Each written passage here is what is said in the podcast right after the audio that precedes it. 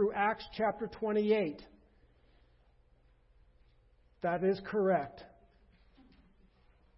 And you guys know that I can't get through one verse in a few minutes. So you're wondering how in the world are we going to uh, get through all 28 chapters in one day? Well, we have lunch downstairs and we'll take a break. And after lunch, we'll come back. And then, you know, it'll be a late evening, but if we need to order in, we'll be good.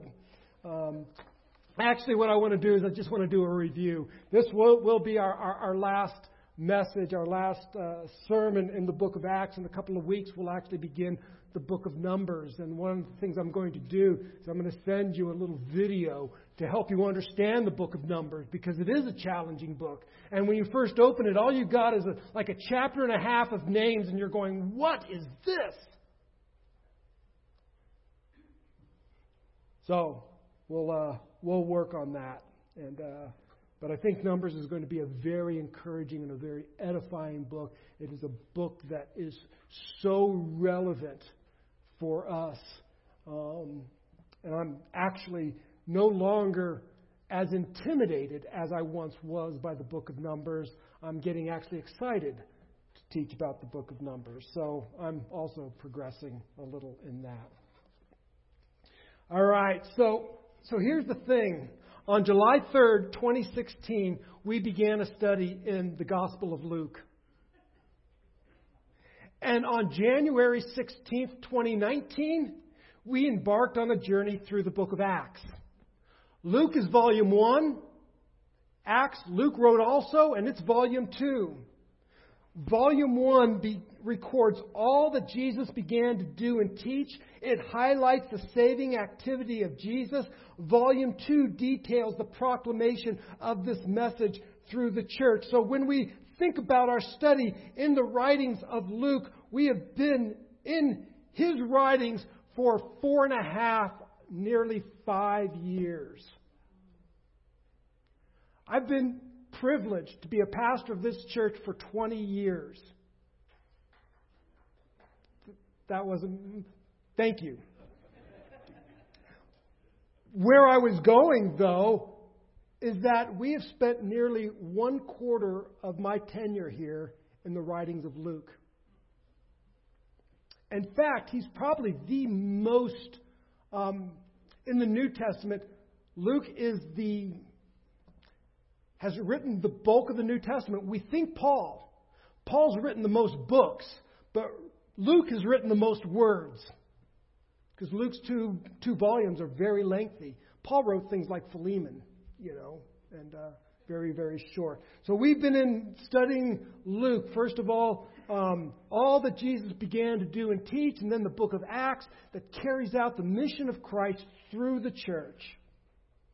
So, what I want to do is I want to review the book of Acts today. I want to just go over and hit some of the highlights. And one of the things we want to do is why would Luke have written volume 2? The gospel was amazing. Why would he write volume 2? And just a couple of things we should keep in mind as to why we even have this, um, this book that we call the Acts of the Apostles? Well, the first one is um, I think Luke wrote this is to explain how a Jewish Messiah birthed a primarily Gentile church. Think about that. The church is primarily Gentile, but Jesus was a Jew. So, how did Jesus, as a Jew, to Jewish people, birth a primarily Gentile church? Luke gives us that answer, helps us to understand that. Luke shows the inclusion of the Gentiles into the kingdom of God, and we're going to spend a little bit of time dealing with that. Another reason Luke would have written volume 2 was to strengthen and give legitimacy to the Christian faith, especially to Theophilus, who was probably Luke's patron. But we see a dedication to Theophilus in the beginning of Luke and in the beginning of Acts. But it gave, it strengthened um, the faith of Theophilus as well as gave legitimacy to the Christian faith to Theophilus. And you think, why would you need to give legitimacy to the Christian faith? Well, it's really simple because Jesus was crucified. Messiahs aren't crucified. That's the common thinking of the day. Messiahs are not crucified. Saviors are not crucified. Crucifixion is reserved for criminals and the most heinous of people. And now you're telling me that a crucified man is the one who's going to save me from my sins. I don't get that. How does that work out? And so Luke is making sure that Theophilus and others uh, understand that um, Jesus was entirely innocent, died not for his crimes, but for our crimes. And so um, Luke is writing to make sure and to, uh, to communicate the le- legitimacy of the Christian faith. That it's not some criminal who just died an unfortunate death, but it is God in the flesh, the sinless Lamb of God, laying down his life as a substitute for you and for me. So Luke writes very, very accurately about this. What I'm going to do today is I'm just going to hit the, some of the big themes, and I'm not going to spend a lot of time on these big themes. I think I got what, one, two, three, four, five. So I'm going to spend a little bit of time on these five big themes and uh, try to uh, uh, maybe we can see a, the big picture of the book of Luke. Luke and the, and the five. So by preview, this is just a preview. I want you. These are the big themes that I'm going to attempt to cover today. And the first one is God. That's probably a good big theme to talk about. It's church, it's the Bible. Let's talk about God. Um, the second big theme that we want to deal with is the miss- mission and message um, that's one theme, and that is the mission that the, the disciples, the apostles, have been called to, and what is their message? What is their mission, and what is their message? So I'm going to try to cover that big theme. The third big theme I want to cover is the Holy Spirit, and I know you're saying, wait a second, I thought we were going to cover God. Now we're covering the Holy Spirit. Isn't the Holy Spirit God? Yes, um, but we're going to cover the Holy Spirit separately as well. The, the, fourth big theme I want to deal with is the inclusion of the Gentiles. Because that's major. How did the Gentiles end up in the church? And then finally, I want to deal with church life. What, what happened? What did church look like? Um, and we have a lot. Acts tells us a lot about the early church. And so those are the five big themes God, mission and message, the Holy Spirit, inclusion of the Gentiles, and the life of the church. So at this point, normally I begin by reading um, from the scriptures, but um, since I'm not going to read all 28 chapters, um, I'll just delve right into talking about God. The book of Acts is fiercely Trinitarian.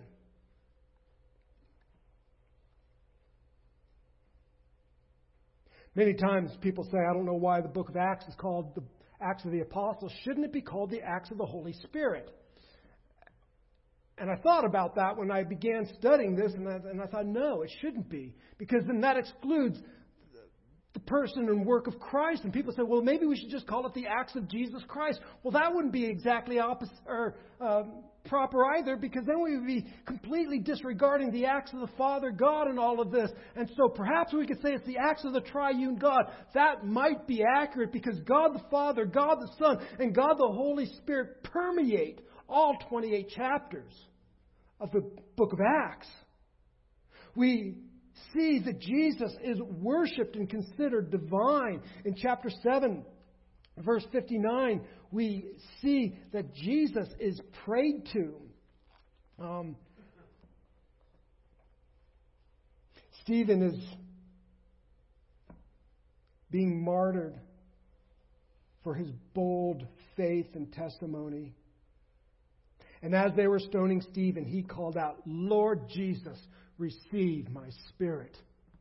And so we see that um, Jesus is prayed to. One of the interesting things we see in the, in the book of Acts, and actually we see it in a number of places in the scripture, Hebrews especially, but we see Old Testament citations that were referenced to Yahweh are being ascribed to Jesus. So maybe an Old Testament reference that talks about God the Father are now being ascribed to and associated with Jesus. And so the people in the New Testament, Luke and the apostolic authors, understood that Jesus was and is divine. He is God. We also see um, the book of Acts gives us perhaps one of the clearest demonstrations that the Holy Spirit is also God and divine. And we see that in Acts chapter 5, verses 3 and 4. And you might recall the, uh, um, uh, where the, the incident with. Um,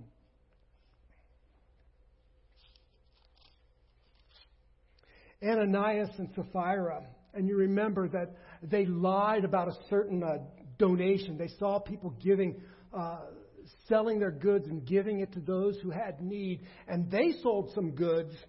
They sold a piece of property. And what they did is, I don't know what they sold it for, but let's just say they sold it for a hundred bucks. And then they gave the church 50 and they said, yeah, we sold our property for 50 bucks. Here's a 100% of everything we took in.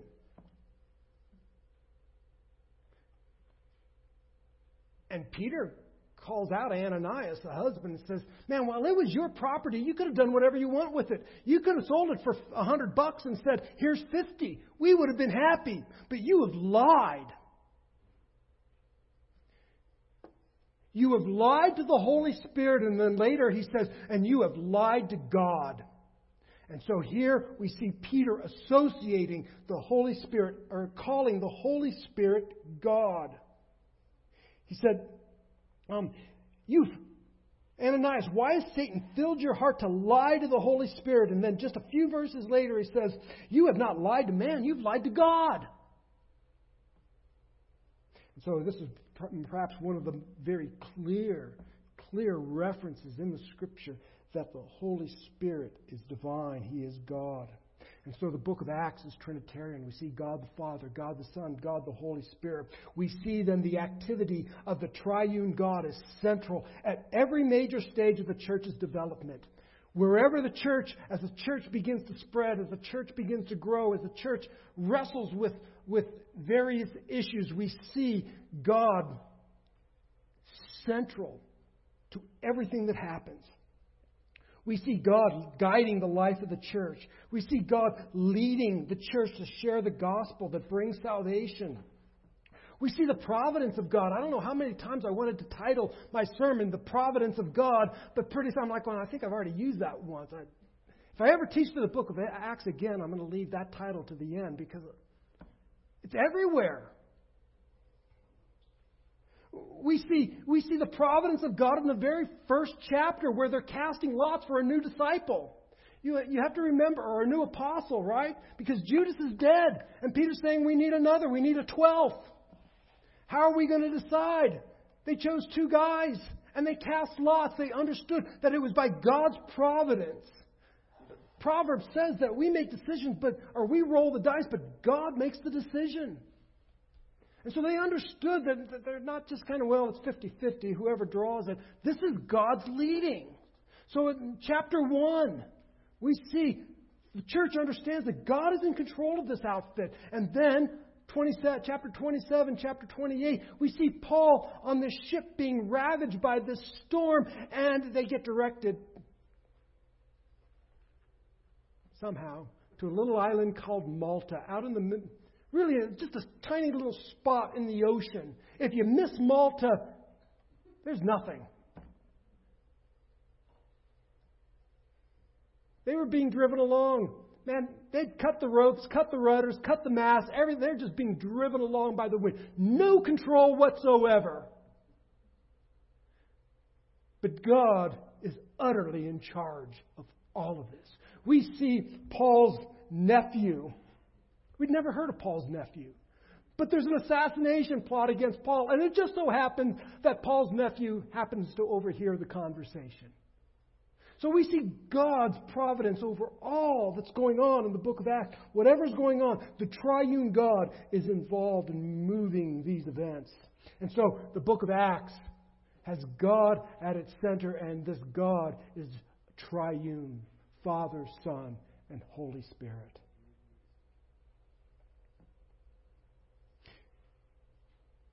We could certainly develop that theme much deeper.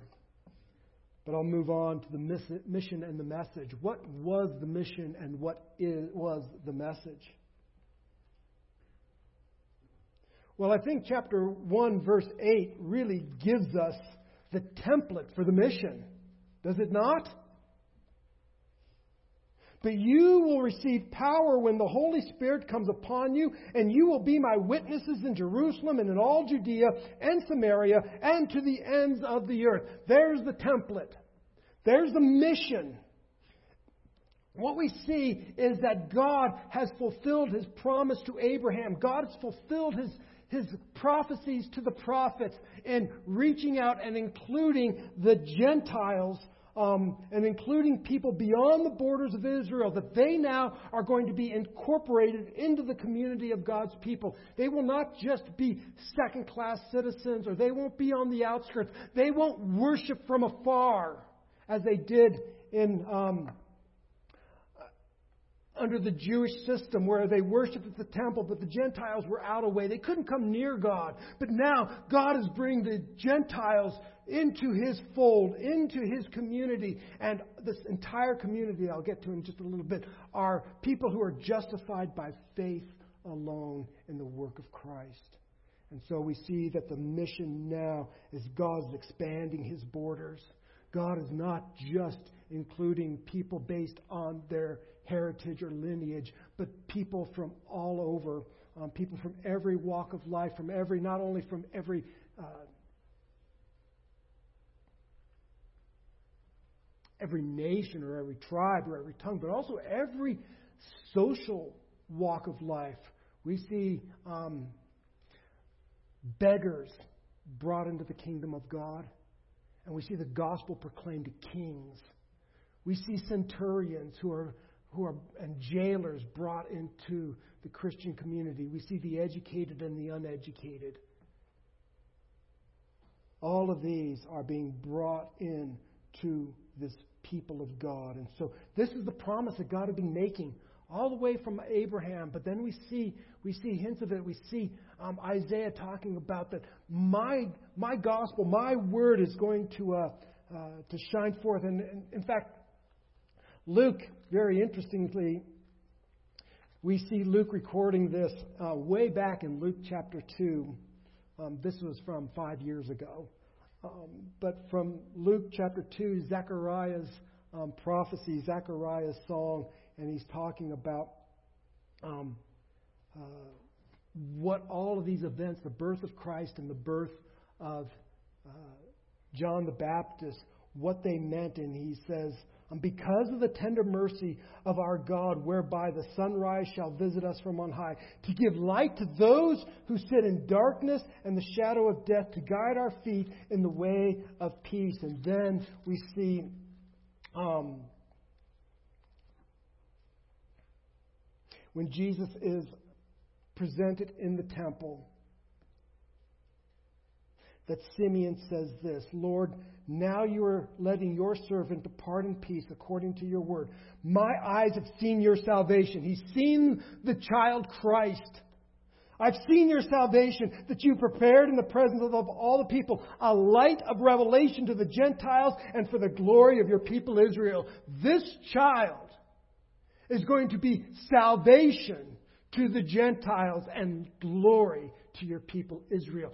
This now gets realized in the book of Acts.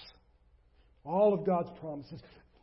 Simeon understood this. Where did he understand that from? He understood this from reading the Hebrew Scriptures. He understood that God was going to bring salvation to the ends of the earth, and he understood that through reading the Hebrew Scriptures. And now Luke says, tells us or informs us in the book of Acts that this is being realized. That's, that's the mission. The message is, uh, is very, very clear. One of the great things about um, the book of Acts is how many sermons are included in the book of Acts. It is a book filled with sermons. It's a book filled with evangelistic message. And most of the evangelistic messages have a very similar structure. They all look about the same. Whether it's Peter or Paul or Stephen, their messages all look pretty much the same, and they go like this Jesus was put to death by the Jews. Jesus was raised from the dead by God. Jesus is the Lord and Messiah. Jesus is the source of salvation to everybody who believes in him. And you hear this over and over and over. You put him to death. God raised him from the dead. Now repent and be baptized for the forgiveness of sins.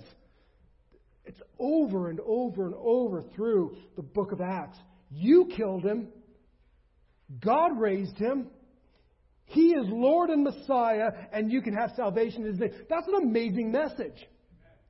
You killed Him, but salvation has not been withdrawn from you. Even though you are the author of His death, He still died for you. And salvation is being offered to you who committed the most heinous crime that has ever been committed in the history of the world. Salvation is for you. The message was very clear.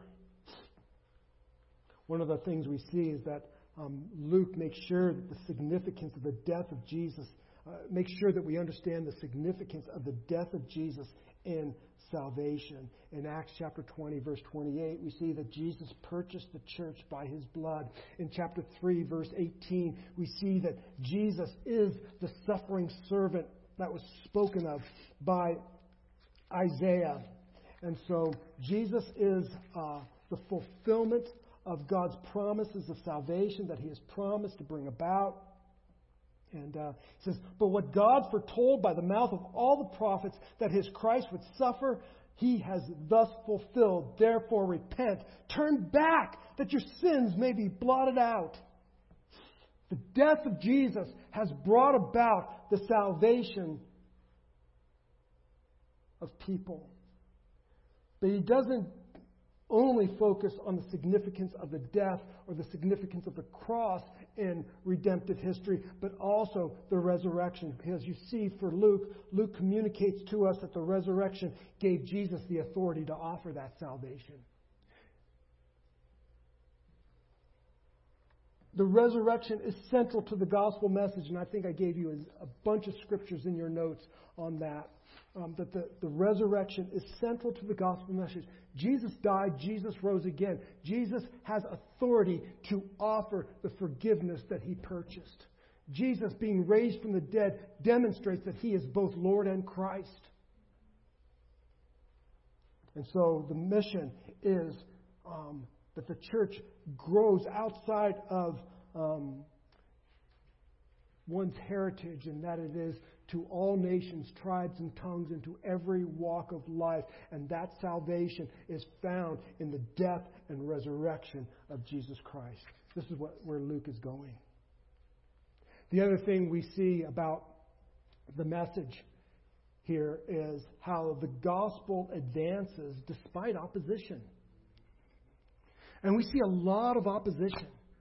Of course, probably the first place, and maybe the, place we see it most uh, pre- prominent, is in the persecutions that um, the apostles faced from very early on. on. On the day of Pentecost, one of the responses on the day of Pentecost was they mocked the people of God. They mocked the disciples. I mean, these guys are drunk. It's only nine in the morning and they're drunkards. So the very first, after their very first initial being filled with the Holy Spirit, they're mocked. Then they're threatened. Then they're imprisoned. Then they're beaten. And then they're killed. There is this external opposition, persecutions, mocking, beatings, imprisonment. All these things are included um, as opposition uh, to thwart and to stop the gospel. And despite all of that, the gospel advances, the gospel triumphs. But it's not only external threats. It's not only external threats that, that are threatening the gospel going forth. There were massive internal threats. And the first one we see, I already brought it up. Well, one of the first ones we see is in Acts chapter 5, in Ananias, or I'm sorry, in Acts chapter 6, with the, uh, uh, the issue with the Hebrew widows and the Hellenistic or the Greek widows. And the Greek, the Hellenistic widows were saying, We're not getting our fair distribution. Understand that this was an internal threat to the church. The church could have easily been split by saying, well, let's just have two churches. We'll have a nice Greek speaking church over here and a nice Hebrew speaking church over there. And we'll just make everybody happy. The, the apostles understood the church is one. And so they came up with a really good solution. And that is, let's make sure that there are people who can make certain that the Hebrew widows and the Hellenistic widows are both being well taken care of.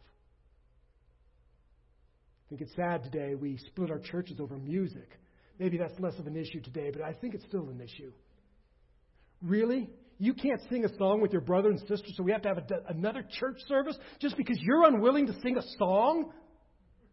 Really? That's to our shame. Utter shame. And so the and don't forget this this was also a racial issue. You got Hebrews and Jews. And, and, understand, they had completely different cultural backgrounds. They were raised differently. They had different dietary laws and different things that they um, were, different customs. And maybe, you know, just like we meet people with different customs, we don't quite understand why they do what they do. This was a serious threat to the church. Internal threats. We also see false doctrine as an internal threat. In Acts chapter 15, um, some false teachers went down to Antioch out of Jerusalem and they began to say that you must keep the laws of Moses in order to be saved. And so the church in Jerusalem said, hey, listen, guys in Antioch, some folks have gone out from us. We didn't authorize them, but they're disrupting you. They're not from us, but we need to get together and we need to solidify and put down on paper how a person is saved. I mean, because up until now, here's what we've been preaching. Paul and Peter and James, all of the disciples, all of the apostles have been preaching that a person is made right before God by faith in Christ alone. And now we have a group of people saying, well, not exactly faith in Christ alone plus faith in Christ alone and. And the church got together and said, we need to get rid of the buts and the ands. This was a serious, serious threat. Had the Jerusalem Council not done what the Jerusalem Council had done, who knows what would have happened to Christianity? I think God still would have protected Christianity. But oh my goodness, what a mess. There were personality issues. Don't think for a moment that the split between Paul and Barnabas wasn't a, uh, an issue in the church. God ended up using it for good, which is what God ends up. God's pretty resourceful. But we got two guys who can't get along over Who's going to partner with them in the mission? Should we bring John Mark along or not? One guy says yes, the other guy says no. And it was of such a disagreement. And I think you can make a case for both sides. I think you can make a really good case for both sides. But it was such a sharp disagreement that they split. Threats, internal threats in the church. And then gossip. Chapter 21. People are saying, oh, we've heard that Paul is doing such and such. We've heard that Paul um, brought Gentiles uh, and that he's uh, letting Gentiles worship in the temple. That's what we've heard. You know what they say? They say that this is what Paul does. Well, who's they? I've heard. Where did you hear it? On what authority? Gossip is dividing the church. And so we see splits over threats over race, threats over false, dish, uh, false doctrine, threats over personality issues. I just don't like that person. And threats over gossip, all threatening the message of the church. Both the mission and the message were threatened by this church, but the triumph, God, but the gospel triumphs. God is victorious the gospel triumphs over all of those threats. So that's mission and message. Let's spend a little bit of time talking about the Holy Spirit. And, uh, or at least specifically, I mentioned the Holy Spirit earlier, but we, we should understand the, the centrality of the Holy Spirit from beginning to end. You will receive power when the Holy Spirit comes upon you in the very beginning. And in fact, his coming is the fulfillment of the Father. In Luke chapter 24, verse 49, Jesus says, Go wait for the promise of my Father. The Holy Spirit is the promise of the Father. And the coming of the Spirit is the supreme characteristic of life in the Messianic age. I want you to note that the supreme characteristic of the Messianic age. You see, when Messiah comes, he would, there would be two things that the Jews understood. He would be filled with the Holy Spirit, and he would impart the Holy Spirit. He would not only have, possess the Holy Spirit, but he would give the Holy Spirit. And so Jesus is his messianic um, qualifications are born out in the fact that he has the Holy Spirit and now he gives the Holy Spirit to his, to his church. And every believer receives the Holy Spirit. Upon belief, they receive the Holy Spirit. He empowers, and in fact, it is, the, it is through the Holy Spirit that believers are empowered to carry on the mission of Jesus, evangelism, and the expansion of the church. Um, the Holy Spirit gave um, people the ability to do these things. He gave, the Holy Spirit gave the people the, the ability, the power to live well. But He also gave them the power to suffer well. And He gave them the power to die well. Stephen died well. I firmly believe that Stephen's death was, had such an impact on the Pharisee Paul, Saul, that he saw this man filled with the Holy Spirit and dying well. I think, I think Stephen had a huge impact on the Apostle Paul. Well, in the fact that Jesus appeared to him and knocked him off his. That too. But the Holy Spirit gave the people the ability to live well, to suffer well, and to die well. We talked a little bit about this in the uh, in our Bible study this morning. That um, how did the church grow? One of the ways the church grew was that pagans saw Christians dying well, and they don't understand it because in, in, in the Roman system, in the Roman religion, the gods were capricious. You never knew what they were going to do. You lived a subsistent uh, life, eking out a living just to eat today, so life was dreary, and death was frightening. That's what you lived. Life is dreary, death is frightening, and then you have Christians dying well, singing hymns, glorifying God, and you're not afraid of that? That's something. The Holy Spirit gave them that ability to bear witness to Christ. The Holy Spirit then continues to unite disparate groups into one body. I love how the, that, that central passage, 1 8, that you will be my witnesses in Jerusalem, Judea, Samaria, and to the uttermost parts of the earth. In other words, the Holy Spirit unites these totally disparate groups of people Jews and Samaritans, really? In one body? Under one roof? Worshiping together as brothers and sisters? Are you kidding me? That doesn't happen. Don't forget that Jews wouldn't even walk through Samaria.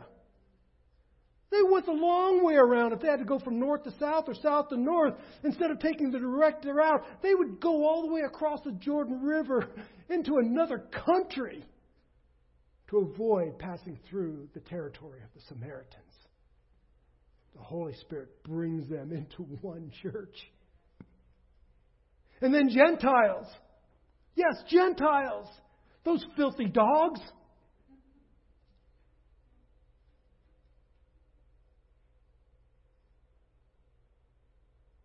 And now Gentiles are our brothers and are become brothers and sisters in Christ under one roof, worshiping God the Father Almighty, who has saved us all by Christ So the Holy Spirit unites these disparate groups. We see the Holy Spirit filling people with power. People are, um, a person would be endowed with a divine power to, uh, for life change and to, for the enablement of ministry. I, the Holy Spirit uh, enabled people, as we said, to suffer for the name of Christ. I don't think you can go through that if you are not empowered by the Holy Spirit. I don't think you can walk away from something like that rejoicing, saying, Praise God, we had the, the, the privilege to suffer for the name of Christ. That is not the natural man. That's the Holy Spirit. The Holy Spirit enabled people to proclaim the gospel. Says, and being filled with the Holy Spirit, they opened their mouth and proclaimed the gospel. Being filled with the Holy Spirit, they, they uh, did great works and miraculous deeds, healing. People were being healed and, and uh, many miraculous things taking place. This is the Holy Spirit making and um, authenticating the gospel message. The Holy Spirit we see as the giving, is the one who gives gifts. We see at the very beginning that the gift of speaking in other languages, they glorified Christ. This is the reversal of Babel, by the way. In, at Babel, people began speaking in languages that they, they didn't understand and that separated them. It was used to drive people out. And now people are speaking in different languages, and it's drawing people together, saying they're all glorifying God. We hear speaking in our own language the glories and wonders of God.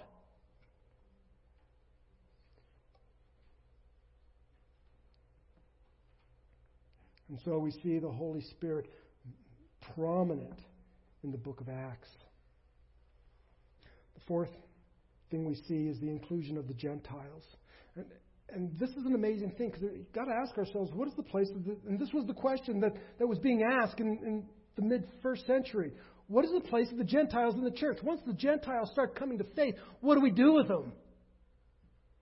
We've never done this before. Who are these people and what are we supposed to do? So the gospel is impacting Gentiles.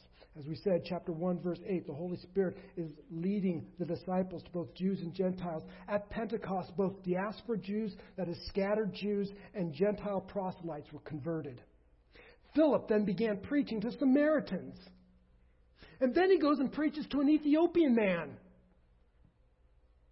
Peter witnessed to Cornelius, a Gentile, by the leading uh, of the Holy Spirit. And then the church at Antioch, this is, I love this passage, where the church in Antioch, um, the church began teaching the Jews, and then pretty soon they're like going, you know, since we're, we're here, we might as well just preach to Gentiles too. And the Gentiles start receiving the gospel. And then Antioch says, well, man, I think we should send missionaries out. And the Holy Spirit set aside Paul and Barnabas, and then they begin going out into Gentile regions. And this was a huge, huge concern for the early church. What do we do with these Gentiles? The inclusion of Gentiles was a major concern. Are they believers? Are they part of the community of God based on faith in the work of Christ alone, or do they need to become Jews first? That was the big question. Do they need to adhere to circumcision, dietary laws, and holy days, and faith in Christ? Or is faith in Christ sufficient for their inclusion? Well, we learn that it is faith in Christ alone, and that brings me to our last big subject, and that's the life of the church. The life of the church Church begins at Pentecost. It is the pouring out of the Spirit. This was the sign of the new covenant. It is the fulfillment of God's promises. The day of the Lord has arrived. These are now the last days. This is what Peter says. Joel said that in the last days. These are the last days. We live in the last days. The day of the Lord has arrived. And here's the interesting thing how the church is distinguished from Israel. And I don't want to get too too controversial. Well, I don't mind that, but but we should note this because even Jews were now called to repent. In other words, those who were Jews and heard the gospel didn't say, "Well, you've been good Jews all your life. Now you're good to go." No, you too need to repent for the forgiveness of sins and be baptized in the name of the Father, Son, and Holy Spirit. Jew and Gentile come to Christ the exact same way. Nobody has a secret entrance in. Nobody's got a private door. Nobody's got a special treatment. Jew and Gentile become Christians the exact same way. They had to repent. They had to become, they had to believe in Jesus. That's how they became part of the people of God. And they also, too, were indwelt. All people, Jew and Gentile, were indwelt by the Holy Spirit. But they, too, needed to be baptized. In other words, being part of your heritage, tracing your lineage back to Abraham, is insufficient to be part of the end time people of God, you need to repent of your sins and call upon the name of the Lord, and you will be saved. So, what do we do with Gentiles? Well, let's say it the same way everybody's saved by faith alone, in Christ alone.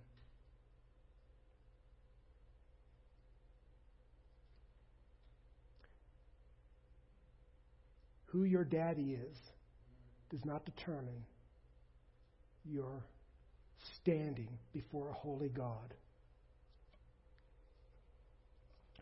Only whether you are united with Christ, you are either united with Christ or united with Adam. If you are in Adam, then sin and death is your inheritance. And if you are united in Christ, then life and eternal life are your inheritance. And if you want to be united in Christ, understand that His sacrifice is sufficient for your sins, that He purchased your pardon, that if you will trust that is sufficient, turn from your wicked ways, you will be saved, regardless of who what your lineage looks like. So that's part of the life of the church. The other thing we see is we see early church leadership and early church worship. And one of the things we note is that initially the apostles were in charge. One of the things we should note about the early church, and I brought this up over and over and over again, but I might as well just bring it up one more time. How organized the early church was. They had a very structured uh, from what we understand, they had a fairly simple but structured liturgy. They prayed, they confessed their sins, they came together with thanksgiving, they read the scripture. There was usually a homily by uh, the leader of that particular assembly. They celebrated the Lord's Supper, um, and they sang hymns. That's what they did we have this idea of, well, they met in houses, as though by meeting in houses it was just an unorganized group of people just kind of hanging out doing whatever. They met in houses and they prayed, they sang hymns, there was a homily, they confessed their sins, they gave thanksgiving, and they celebrated the Lord's Supper. And there were leaders. In fact, when Paul went into new cities, what did he do? He evangelized. People got saved. And then what did he do? He established elders in every city and he left them behind in the church. And then he would come back and visit to see how they're all doing. But he trained up leaders and left them there. So we see a very, very primitive but organized church. Apostles appointed others to manage the practical matters in order that they might devote themselves to prayer and the word. We see that in Acts chapter 6. Well, we've got the church is growing and we can't do everything, and so we are going to select some men who are going to take care of the practical needs of the church while the apostles give themselves to prayer and the ministry of the word. So it grows. The or, as, the, as the church grows, the organization grows. So they had organization. These guys do that, and we do this. The church sent missionaries like Paul who appointed elders in the church. We see prophets and teachers playing an important role. We see the church sending out mission teams, which I thought was really interesting. And we've kind of been studying this on Sunday morning. That missionary work was a function of the local church. It wasn't a parachurch organization, it was the local church sending missionaries. That's awesome. And they were selected through prayer and fasting and the guidance of the Holy Spirit. What do we do, Lord? Well, maybe we should pray. Yeah, that's a good idea. And missionary teams were the norm. There wasn't a, usually, uh, it wasn't like Lone Ranger missionaries were un, completely unheard of, but basically there were missionary teams that were sent out. And prayer, you may not remember this, but way back in the book of Luke, some of the things that Luke is interested in in his gospel, he's also very interested in, in the book of Acts, volume 2. And he very fascinated by prayer. He focuses on prayer. And the prayers of the church are very interesting to Luke, so he, he mentions them a lot. And we see that the Holy Spirit superintends the ministry and the growth of the church. So those are my big five takeaways or my big five themes that we see in the book of Acts. We could go on and on, um, but we've been in Acts for a year and a half, so I think that we've been here long enough. So let me conclude, and this will be our last um, formal time from the pulpit dealing with the book of Acts. Luke's gospel, according to Luke, tells us it is all that Jesus began to do and teach. So we see the birth, actually the pre birth, the birth, the life, the death, and resurrection of Christ in the book of Luke. All that he began to do and teach. And then in the book of Acts, we see his ascension. Essentially, that's his coronation. He is seated on the throne, high and lifted up. The ascension of Christ is such an important aspect in the, in the ministry of Christ. He is now Lord of lords and King of kings, overcoming death itself, and he is seated on his throne of glory. He ascends, he is now coronated as King of kings and Lord of lords, and he's carrying out his rule through his church, and, he, and that is the book of Acts. Luke is all that Jesus began to do and teach, and Acts is the, the king is assumes his throne and he now rules over the earth and he guides his church to bring about his purpose. It is his rule and his reign. And finally, this the church will continue, I'm sorry, Christ will continue to rule and reign um, on this earth over his church. He will do so until he comes again. And then he will reign on a new heaven and a new earth where there will be no sin, no death, no crying, no tears. The effects of sin completely destroyed. Until then, I guess we could say we're still in the book of Acts. Still going on. Take heart.